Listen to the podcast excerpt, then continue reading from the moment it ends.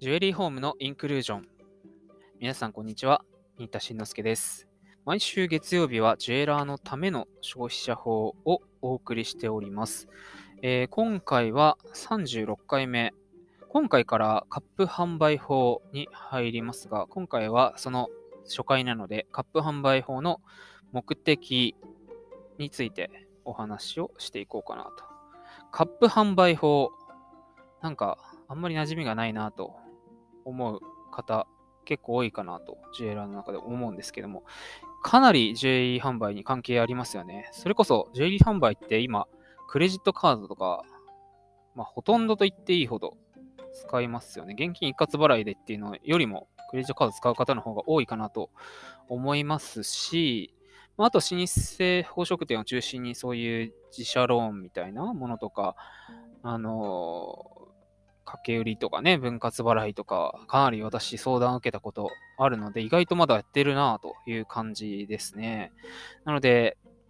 特に新人の方とかよく分かってなくて、クレジットカードの規約に違反するような切り方しちゃって、入金されないとかね、そういう、下手したらそういうことにもなりかねないんで、きちんと仕組みをまずは理解してほしいなと思います。何回かに分けてね、カップ販売法の解説していこうと思います。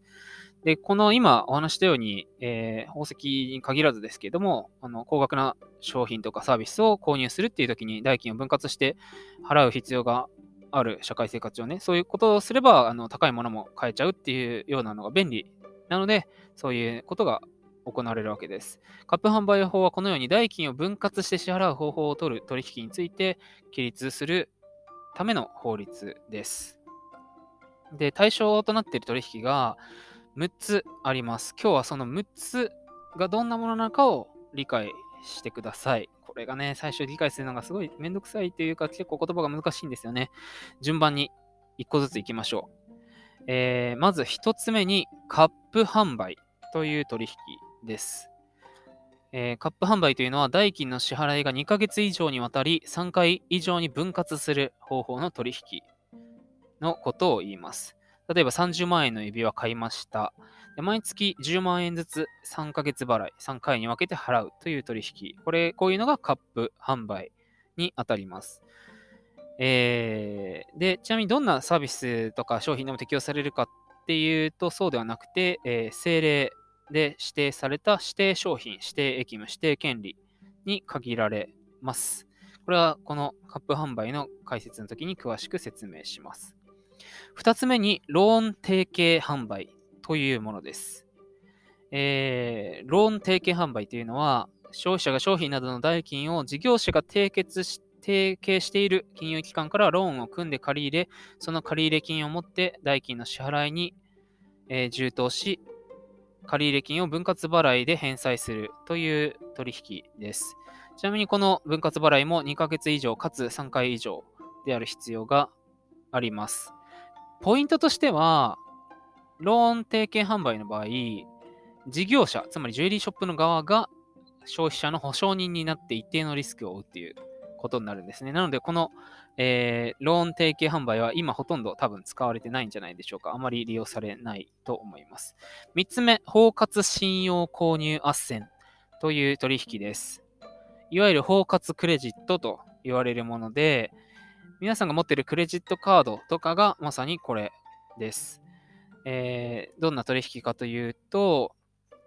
えー審判会社が事前に消費者に一定枠で信用というのを与え、その枠内で消費者が商品を購入した際に審判会社が事業者に代金の立て替え払いをして、後から消費者に立て替えた金額を請求するという取引です。なので、クレジットカードに限度額っていうのがあるわけですよね。その人の、まあ、信用に応じて上限があって、その枠内だったら買い物ができて、その月買ったもの、締めのが翌翌月に請求来たりっていうことですよね。これが包括信用購入斡旋です。え4つ目いきましょう。4つ目は個別信用購入斡旋です。個別クレジットとかお店では呼んだりするかもしれません。消費者が事業者から商品などを購入して、その代金は事業者と提携する審判会社が立て替え払いをし、審判会社が立て替えた代金を消費者に請求するという取引です。あの、パッと見説明聞くとさっきの包括クレジットと似てるじゃないかと思うかもしれませんが、包括クレジットっていうのはもう枠を与えて、その枠内だったら何買ってもいいというか、何回買ってもいいんですけども、そうじゃなくて、この個別信用購入斡旋、個別クレジットというのは、その取引ごとに、えー、信用を与えるという